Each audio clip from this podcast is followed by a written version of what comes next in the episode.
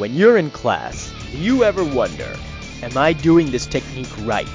What is the purpose of this particular nuance? Is this really going to work on the street? In today's episode, we continue our technical discussion of three more techniques with the Jiu-Jitsu Master.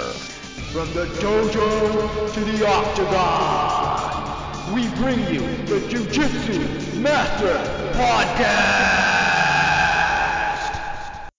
Welcome to another edition of the Jiu-Jitsu Master Podcast. This is your co-host Sri Pendikatla, and with me is co-host Shihan Russ St. Hilaire, 7th degree black belt in Kobukai Jiu-Jitsu. How are you doing today, Shihan? Doing great. Good morning, Sri. Good morning. Yes, it is early, but never too early for Jiu-Jitsu. Never. So today we're going to continue our discussion and theme from last time, which is a technical podcast where we'll be talking about one Aikijitsu technique, one Nage technique, and one Newaza technique. Starting off, let's talk about Ikajo. Ikajo, sure. What can we tell you about Ikajo? Maybe let's start with the history. Okay, that sounds great. So Ikajo, name meaning, you know, the first principle or the first method. Really, it's just the first way that people that did the grappling arts realized that you could bend an arm and it would cause the person to move. So the the concept behind Ikajo is just that um, the elbow only bends comfortably in one direction, doesn't bend the other way comfortably. and matter of fact, it locks out.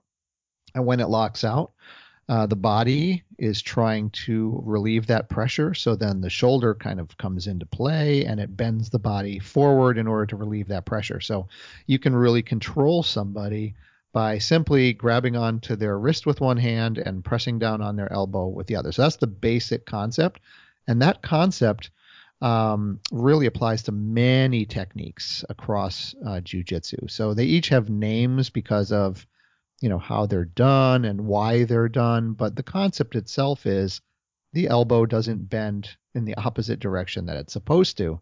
So therefore you end up with techniques like ikajo in the aikijitsu world or nikajo or in newaza you know jujigatame or udegatame um, any of those type of techniques that bend the technique the elbow backward really has the same concept in Ikajo, in particular, you know, this is controlling the person's body by controlling their arm from a standing position.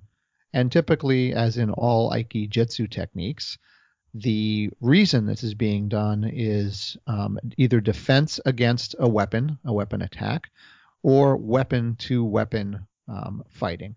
So the concept here is the person has a knife in their hand, um, more than likely in the ice pick type of position where they're coming down to stab you in the head or you know in the upper chest, and you know you essentially are going to control them now and stop them from doing that by controlling their arm.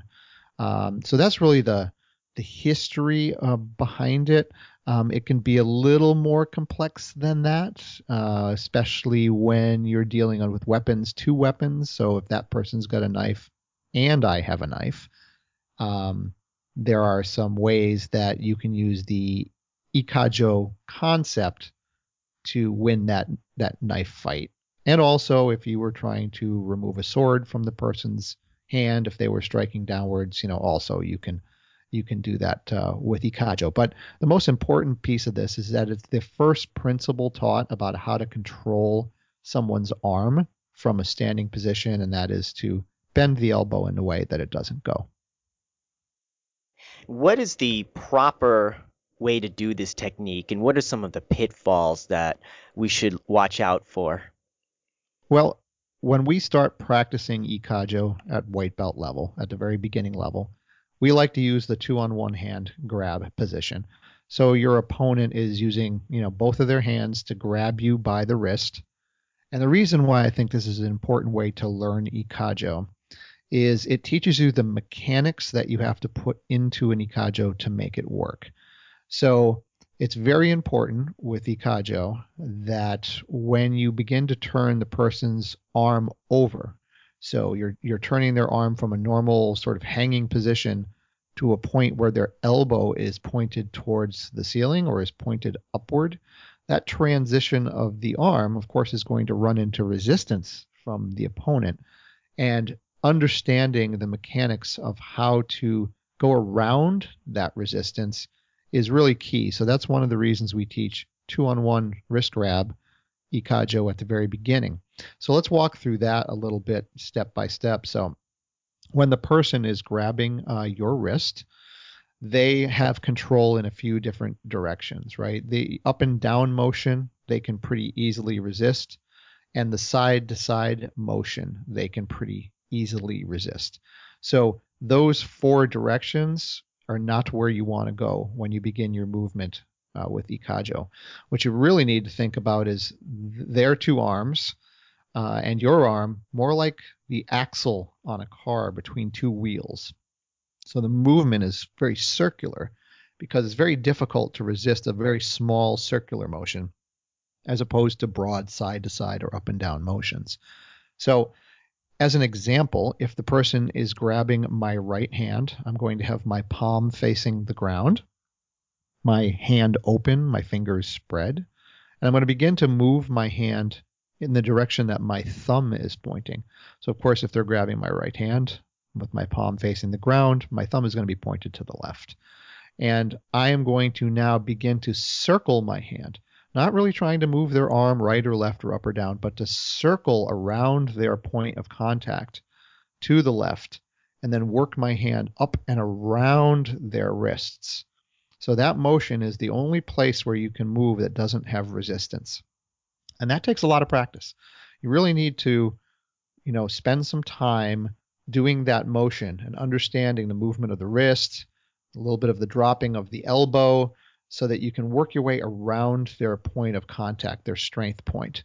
Once that happens, especially as your hand now is circling clockwise and begins to come up against their wrist, if they are holding on really hard, that at that point is going to really lock their wrists up. And the only thing that can happen to relieve that pressure is their elbow will begin to bend.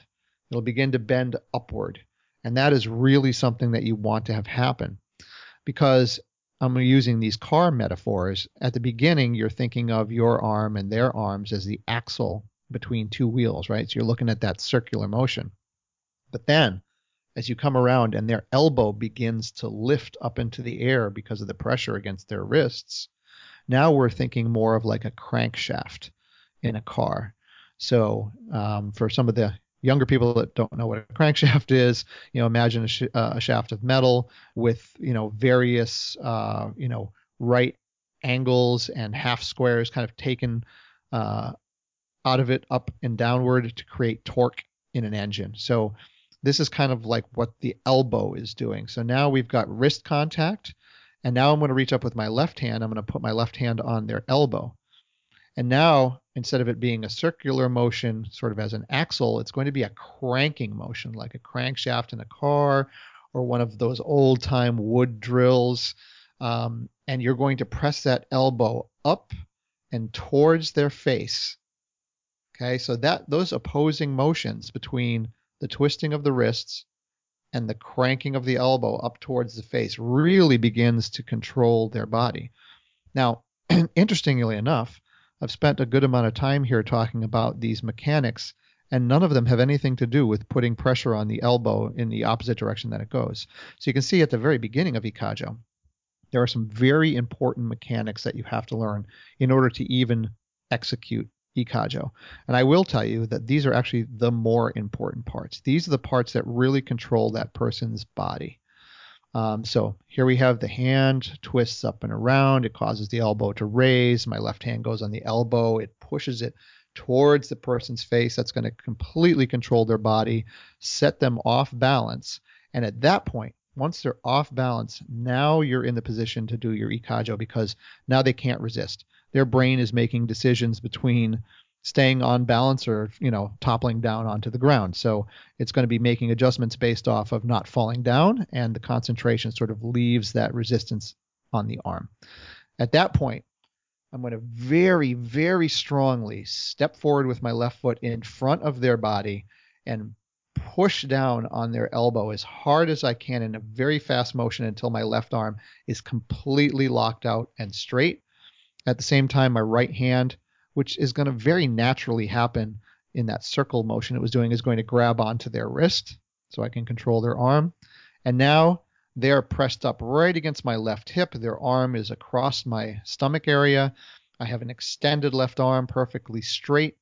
My right arm is holding onto the wrist. The wrist is actually higher than the elbow. And that's what gives me the control for Ikajo.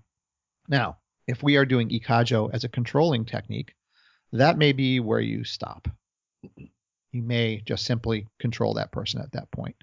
Um, you may want to take them down to the ground, which still may be a controlling type of technique, where at that point, you know, they're bent over. More than likely, they didn't feel like hitting their face on the ground, so they've probably put their left hand on the ground uh, in order to stop from falling over. And then all you simply have to do is walk to your right, which is also to their right, because there's nothing there supporting them from falling down, and they'll simply topple over you know, land on their right shoulder, the right side of their face on the ground, and then you have good control. Now, let's think back to the real reason that Aikijitsu is done that I was talking about at the beginning, and that is defense against weapons.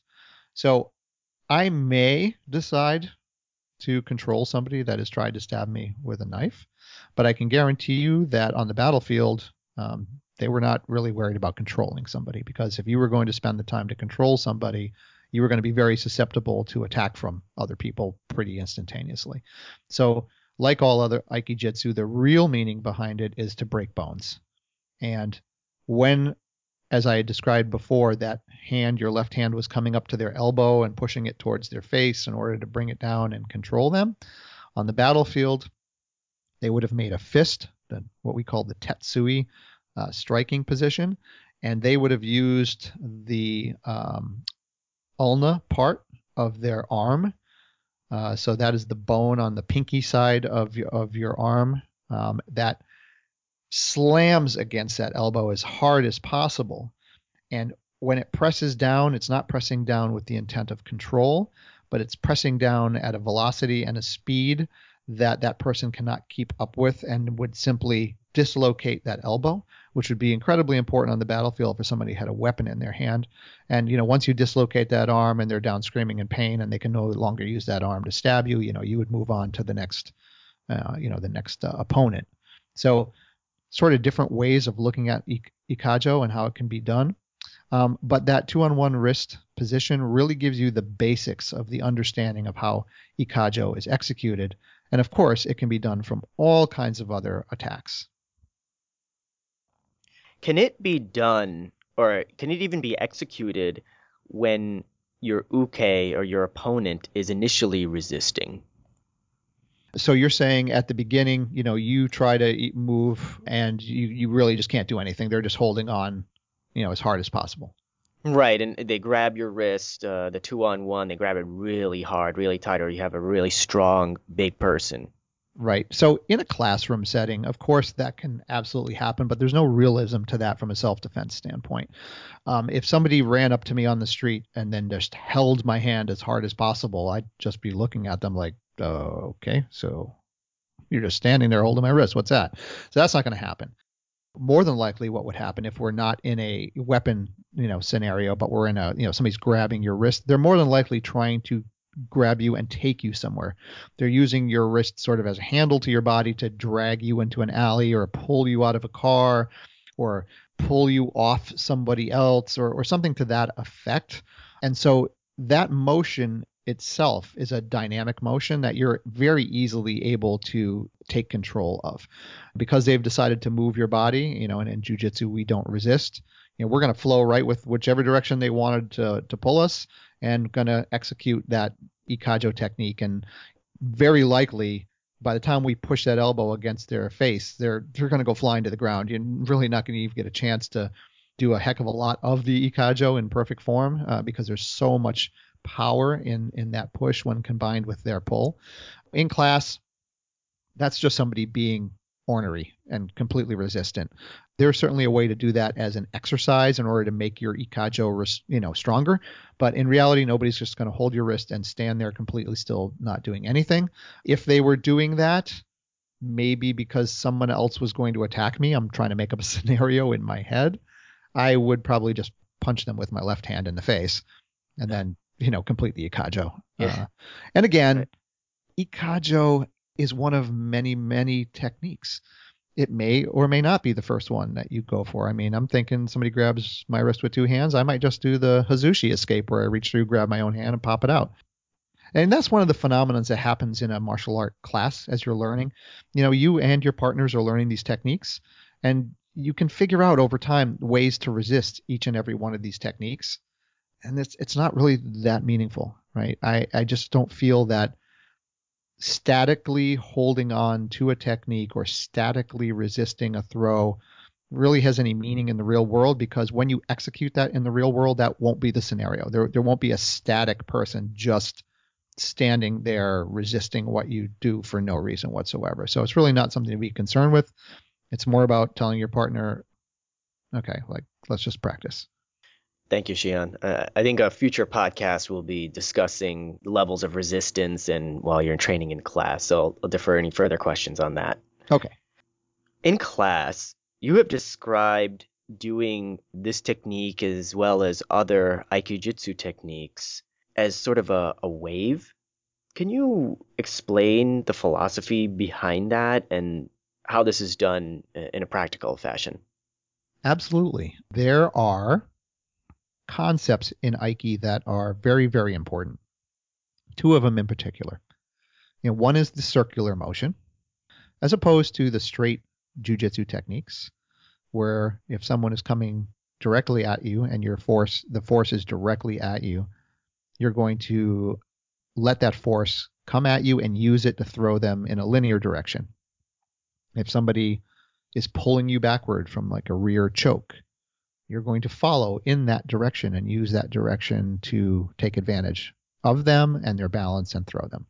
In Aikijitsu, when a force is coming directly at you, you tend to circle out of the way. You create this centrifugal force where you become sort of the center of the hurricane, and the people on the outside are really affected by those centrifugal forces and they lose their balance and they're redirected and thrown or controlled.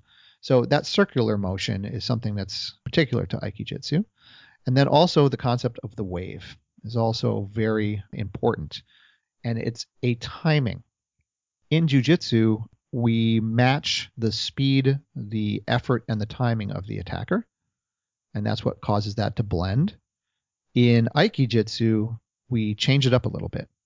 So we may initially receive the attack at the same speed as being given, but then we may increase its speed or decrease its speed depending on our need. And it may go through fluctuations. We may initially blend and then we may slow it down and then we may speed it up. And it's all about keeping that person sort of off base, not really understanding what's happening and how to blend with the the various motions and speeds. So a really good example of is just the ikajo we were just talking about, um, and that could apply to ikajo from a front choke, or it could apply to ikajo from a rear wrist grab, or or any anything else. That would be that initially we are going to for just a, a brief second we're going to speed it up just a little bit as we initially gain control of that person. So if we were talking about the two on one wrist, just as I circle my wrist around their wrist, that might be pretty quick. And then just for another second or so, as I transition to making their elbow raise and I go to put my hand on their elbow, my left hand, that may actually slow down a little bit. And then suddenly it speeds up as I press on the elbow. So you can see there's those, those changes in, in the speed. How I like to describe that is if you ever go to the ocean and you see waves on the shore. Well, the immediate impression of a wave on the shore is a wave curls up and smashes down onto the shore, right? There's a little bit of, of a slow motion as it raises up and then quickly as it crashes down onto the shore. But if you really observe a wave, there's actually something that happens before that and that is the water retracts away from the shore very quickly, and then it raises up slowly, and then it crashes down quickly. And that kind of describes what I was talking about with the Aikijitsu that real quick, then slow, then quick, and also the retraction and then the forward force. So the water leaves the shore, it retracts, it goes away from the shore, and then it comes back at the shore. We can think of the shore as being the attacker. As that person goes to front choke you, or to grab your wrist, or to push on you, you retract away. You, you make them go past their point of comfort and past their point of balance. They thought they were going to grab onto something or find resistance at a specific point in space and time, and it wasn't there. It was a little further than they planned, and that's you retracting away. And then as you gain control, you're like the wave raising up. And then as you execute your technique, you typically are heading the person back in the direction that they initially came from at a high rate of speed. And so that view of a wave and its motion is how I think about Aiki when I do it. I retract a little bit, then there's a powerful, you know, surge, and then it slams the person down at the end. So if you think about that as you're doing your Aiki, whether you're doing Irimi Nage or you're doing Kotegaeshi or any of those other type of Aikijutsu techniques, if you follow that sort of pattern, you'll find there's a lot of power in it. Let's move on to the next technique, which is which is a Nagewaza technique, Harai Goshi. I'll start out by uh, relating a personal story on this. It was maybe oh, it was maybe a couple of years ago um, during a bash where I went up against somebody and I got haraied, as I as we say, and I've never experienced this uh, throw before, and it was absolutely devastating. It knocked ah. knocked the wind out of me. It knocked me out. It, I was in pain. I, I blacked out for a second uh, when I was on the ground, and literally you had to come onto the mat and carry me off with the. Yeah, I remember that moment. Yeah. I also remember who did it, and uh, that person has a very, very strong Harai Goshi. so, uh, yeah, could you imagine if that person had thrown somebody Harai Goshi on concrete in self defense? I mean, you were on two inches of mat and you were trained how to fall, and it was still devastating. And I think that's why some people forget uh, how powerful throws are. You know, they're always so concerned with you know grabbing somebody and going down to the ground and doing newaza, or even just doing a sloppy throw just to get somebody to the ground so they can do newaza. And I'm like, boy, if if you just throw somebody correctly once, there's no need for much of anything else. They typically don't get up and and fight you anymore. They're they're hurt pretty badly. But continue. Sure. So that became one of my most hated and likely one of my most favorite techniques just because I personally experienced how powerful it can be. So I want to spend a little bit of time today to really understand all the dynamics of it. And actually, this is a, a submission from one of our one of our listeners um, in South Windsor Dojo wanted to learn more about this as well. It seems like a lot of people might struggle with this initially, myself included. Is that a perception, Shihan, or is it really a, a tough throw to, to learn? I think it's a tough throw to learn only because you're going from learning all of these hip throws. So you're learning ogoshi or ippon seoi nage or things that are a full hip throw. Your hip is extended beyond the midsection of your opponent. You know, you're throwing them over powerfully and you're in a very powerful, strong, stable stance. And then you move on to Harai Goshi. And Harai Goshi has you basically halfway across the person, so you don't have a full hip insertion, and you're only standing on one foot, which doesn't have a lot of balance to it. So making that transition to your body can be a little bit tough at the beginning to learn. The other thing I think that's really difficult with the throw is maintaining that very stiff and straight leg at the beginning, that's a very, very important thing. As you get better and better at Harai Goshi, it, it tends to matter less and less. But at the beginning, it's it's very important to understand that sweeping hip motion, which is what Harai Goshi means. I think that's just a, a little bit tough to learn. It's also one of the first techniques that you learn where the concept is you've only turned maybe halfway around or only inserted about half your hip. And now you've got to break the person's balance by essentially pulling them up up onto your back, you know, onto the side of your back. Combining that half turn, you know, lifting, creating that kazushi, lifting them half onto your back and standing on one foot while you sweep them with the other can be a little difficult at the beginning, but the body and the brain are amazing things. They form those neural pathways and and you know, pretty soon you you've learned how to do it. Now, doing it in class and doing it in real life, of course, are two different things, as you know you know, you can easily execute things on totally cooperative partners that when you're out there, you know, doing randori or in a fight, you've got to try to execute with the correct timing at the correct moment with a, you know, resistant partner and it can become a little more difficult. Now, I will say you've got a good Harai Goshi at a holiday bash, and that's certainly gave you respect for the technique, but that's still a competition. So there's an expectation that when you're out there grappling with somebody that they're going to try to throw you. And if that person was throwing another black belt or myself, they may not have been able to pull that off quite as easily as they did on you, who may have, I don't know if you were a yellow belt or just a brand new blue belt at that time. Yeah, I think I was you know, one or the other. I might have been at the uh, end of yellow or something. Yeah. So, you know, imagine just somebody on the street that has no idea what you're doing. Throwing them Harai Goshi is going to be incredibly easy. They're not going to have any reference point of how to resist or or anything like that. But let's talk a little bit about Harai Goshi and just how you do it. Let's think of an Ogoshi, just your basic old hip throw. You've got your right arm around the person's waist, you've got your left arm holding their elbow or their sleeve pulled very high and tightly across your chest. Uh, you've broken their balance forward, and now you've stepped across in front of them, whether you've used, you know, the front entrance or the side entrance. Your hip is extended a little bit to the right to give them a little table to fall over, and then you pull very hard with your left arm, the one holding their elbow or their sleeve, and you guide them with your right hand and, and you throw them over into hip throw. You've probably noticed if you've done it in Randori, sometimes you go in for a Ogoshi, your timing is just slightly off or your hip isn't exactly inserted correctly, and the person can hop around your side, and kind of get around the side of your throw, and you don't have the ability to execute it. Well, Harai Goshi certainly solves for that because if that person is trying to get around your right side, eh, you know, assuming you're doing a right-sided throw, and your leg is in the way, essentially, they're going to trip over that leg. Not only that, if your leg isn't just in the way, but it's also sweeping, swinging backward at the same time as they're trying to come around the side, then they're really going to get tossed down really hard. So that's really the concept behind Harai Goshi is to stop somebody from coming around the side while doing Ogoshi. So one of the best ways to learn it is just to basically start with an Ogoshi position, however you get into it. But instead of inserting your hip all the way across, you're really only going to go about halfway across. So my right hip will be more in the center of their body as opposed to beyond their right hip or right thigh.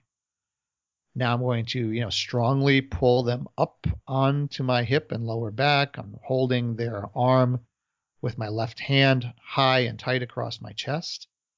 And then my balance is going to be on my left foot and then my right leg very stiffly as if I was wearing a cast on my knee so I couldn't bend my knee will sl- swing slightly out in front of me and then strongly back striking their leg just above the knee on their lower thigh and sweeps them up into the air. So essentially they take a ride over the top of your hamstring of your right leg and then they're thrown. So your right leg, the back of your right leg, essentially takes on the job that your hip does in an ogoshi.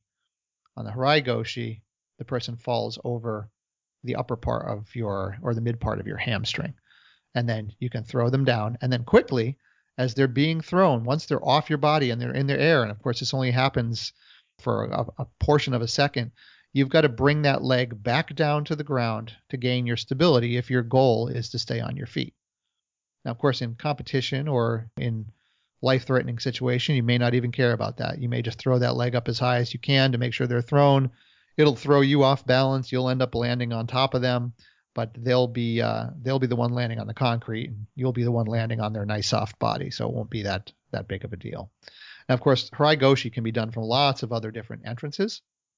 The goal is really to get to the high collar grip of of the gi so your right hand is grabbing the collar of the gi behind your uh, uke's neck and being able to do harai goshi from that position because it's very, very quick. I don't have to make that entrance like I do on a goshi, right? I don't have to come into the side with my right around my right arm around his waist or even to do, you know, sort of the front entrance or the reverse entrance. I'm I'm just standing there right in front of the person with a high collar grip and I can just quickly reverse my position and just do the Harai Goshi incredibly quickly. Uh, that takes some time. Right? It may take you a couple of years of practice to get very good at that version of it, but that is absolutely the uh, the quickest version. And then Harai Goshi can also be used as you know a counter to a counter.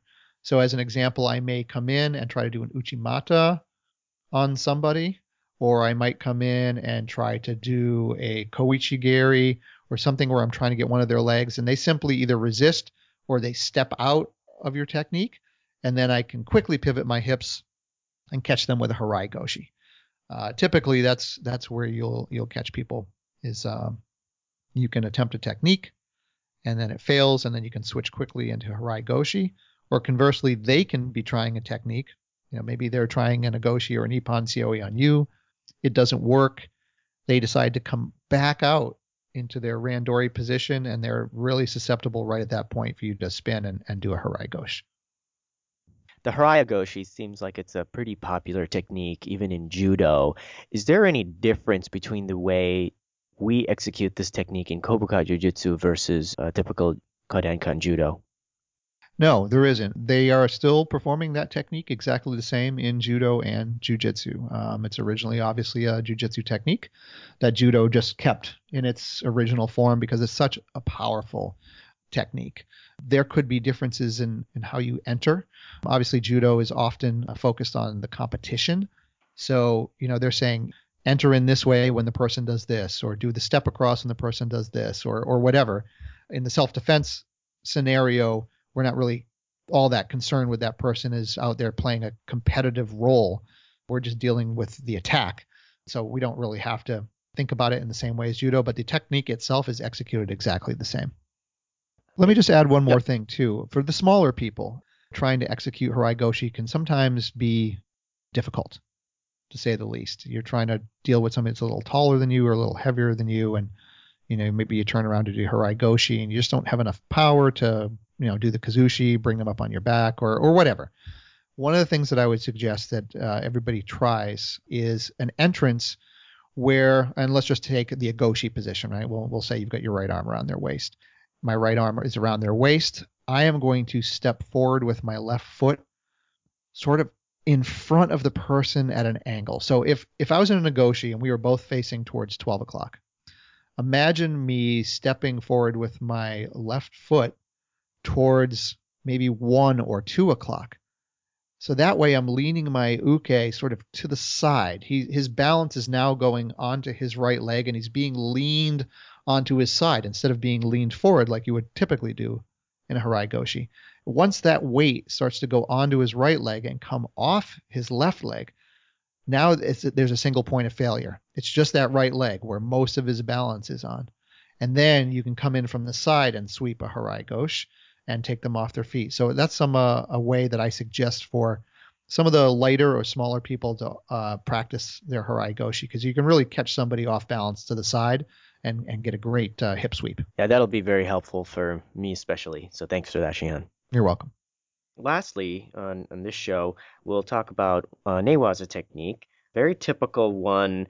It sounds pretty simple on paper, and it essentially ubiquitous in the MMA arena, and it's essentially a household name. We all know it as the armbar, but the particular variation that we'd like to talk about today is from guard, Juji Gatame. Right. So Juji Gatame uh, is the armbar that everybody refers to in MMA or Brazilian Jiu Jitsu.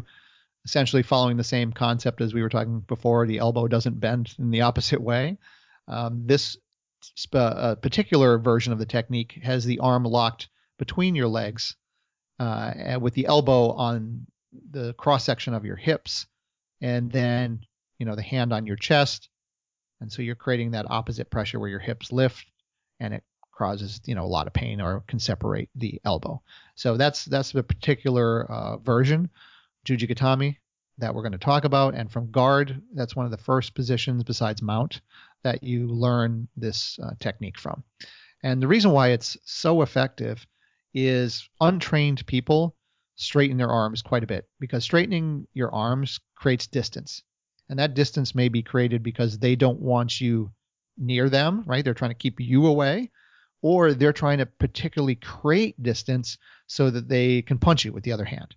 So if you can imagine, you're in the guard position, somebody is between your legs, uh, you're, you know, got them tightly wrapped, and you want to hold them as close to you as possible so that they can't hit you. And of course, they want to create as much distance as possible so they can hit you. So maybe they reach out and they put both hands on your neck and try to choke you. Very typical in self defense. You're in the guard trying to protect yourself, and they just see, hey, this is really easy. I can just reach out with my hands and I can choke this person by the neck. Uh, the other way that might happen is they may just have one hand on your neck or on your chest while they're trying to beat you with the other hand. So they're maintaining that distance that gives them the advantage, especially in that, you know, they're in the top position to just, you know, ground and pound, which you see, of course, in, in MMA.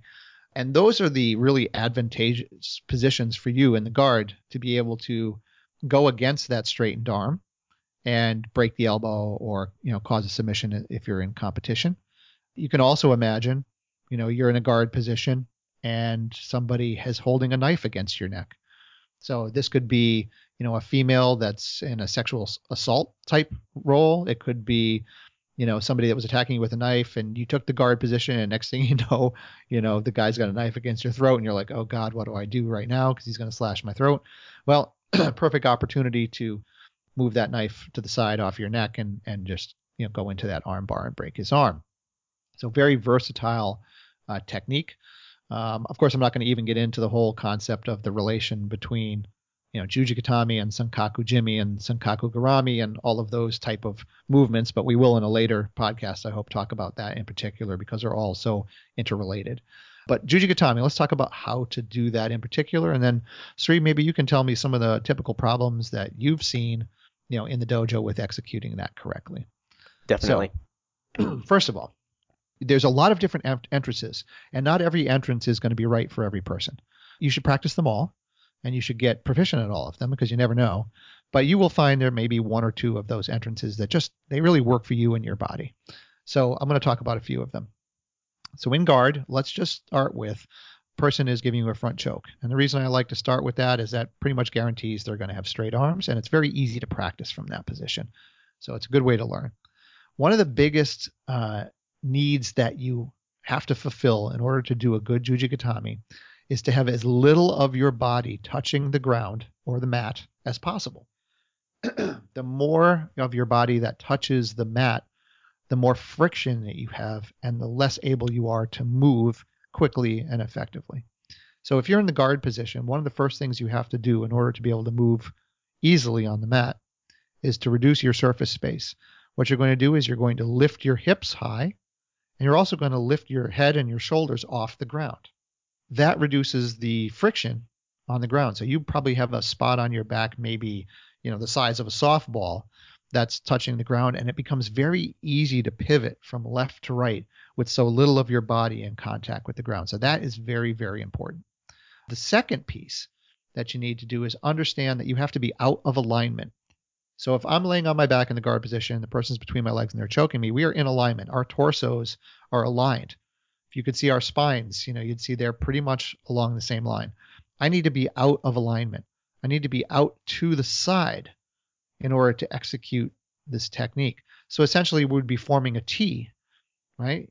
One person would be in one alignment, and the other person would be in the exact opposite alignment, creating a cross position which is why Juji Gatame has its name in Japanese. Juji Gatame, cross lock. This is why that's described that way. So I have to get out to the side. And the easiest way to do that when you're first learning Juji Gatame, I'm going to do a right sided Juji Gatame as I describe here, is I'm going to reach up with my left hand and I'm going to grab his wrist of his right hand that's against my neck and just leave it there. I just want it to be held against my neck. I don't want him to be able to pull his arm away. So I've retained his hand against my neck. As far as they're concerned, choking you, awesome.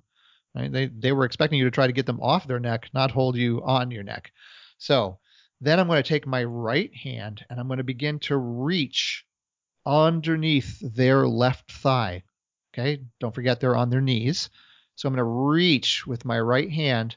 I'm going to turn my palm back towards his thigh so my thumb is facing the ground and I'm going to hook onto the back of his thigh.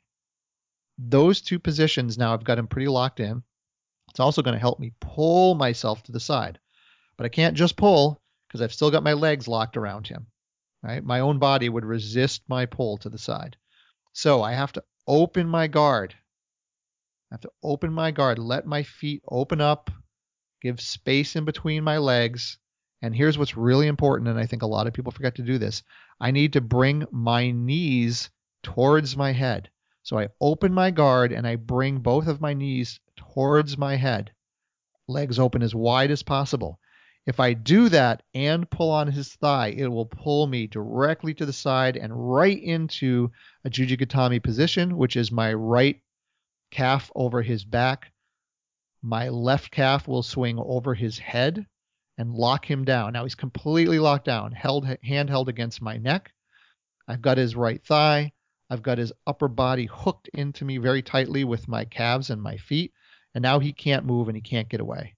At this point, I simply lift my hips up against his elbow, creating that lever and fulcrum, and I go beyond the point that his elbow actually comfortably bends, and I can cause a separation in his elbow. I can dislocate his elbow or I can cause a tear in muscles, something where that person would, you know, scream in pain and let go.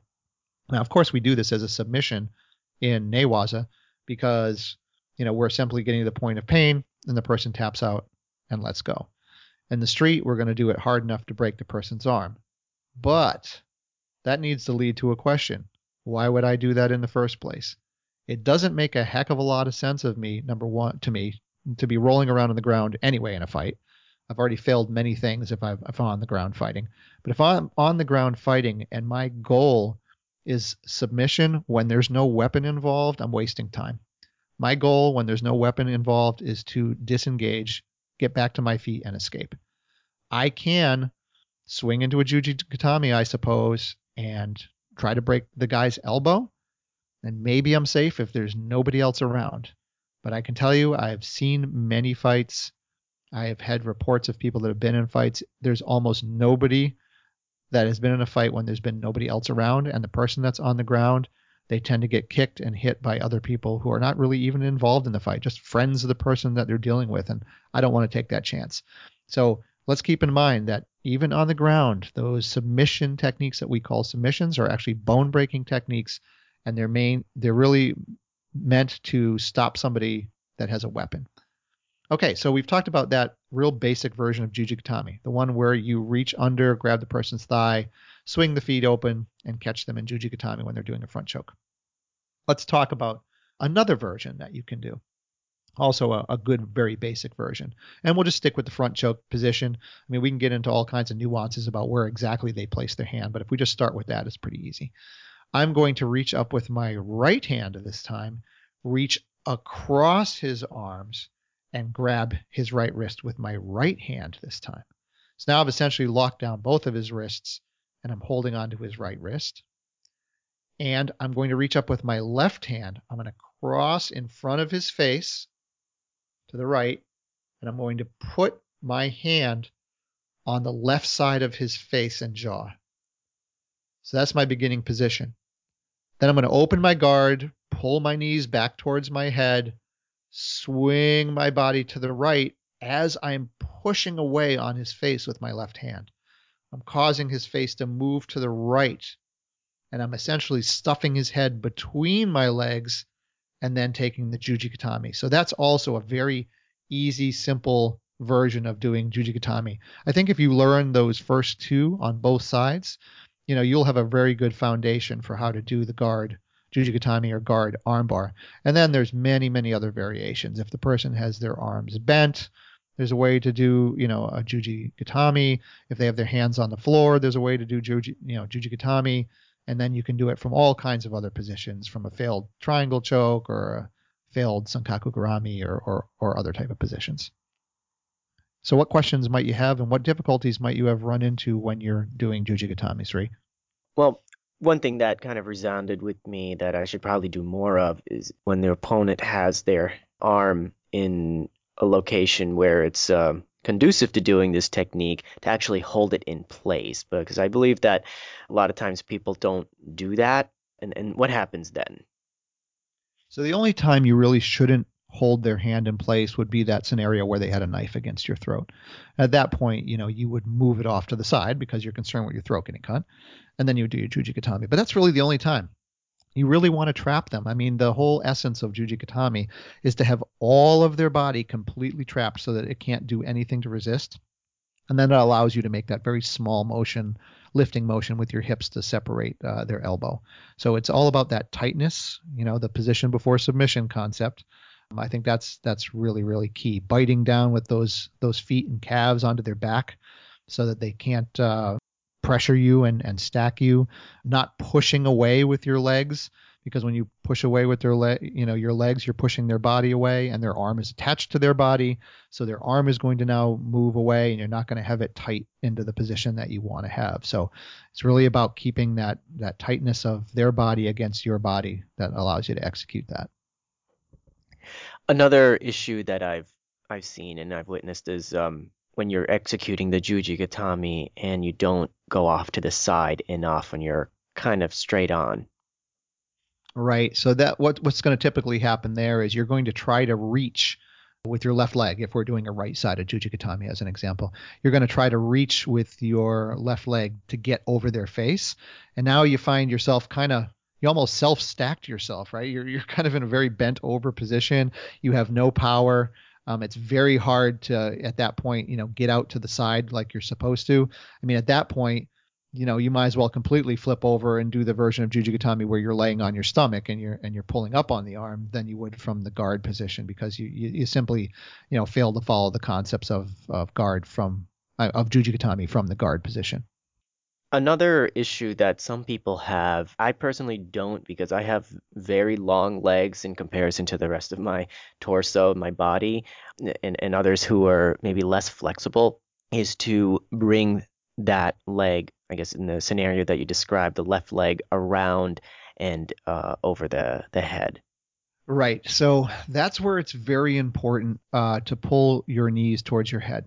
So if you can imagine yourself laying on the ground, not doing Juji Gatame, just laying on the ground as an exercise, and bringing your thighs and your knees, you know, up to your chest as much as possible, almost like at the beginning of like a backward roll, right? Or you know when we rock back and forth to kind of get that rounded position.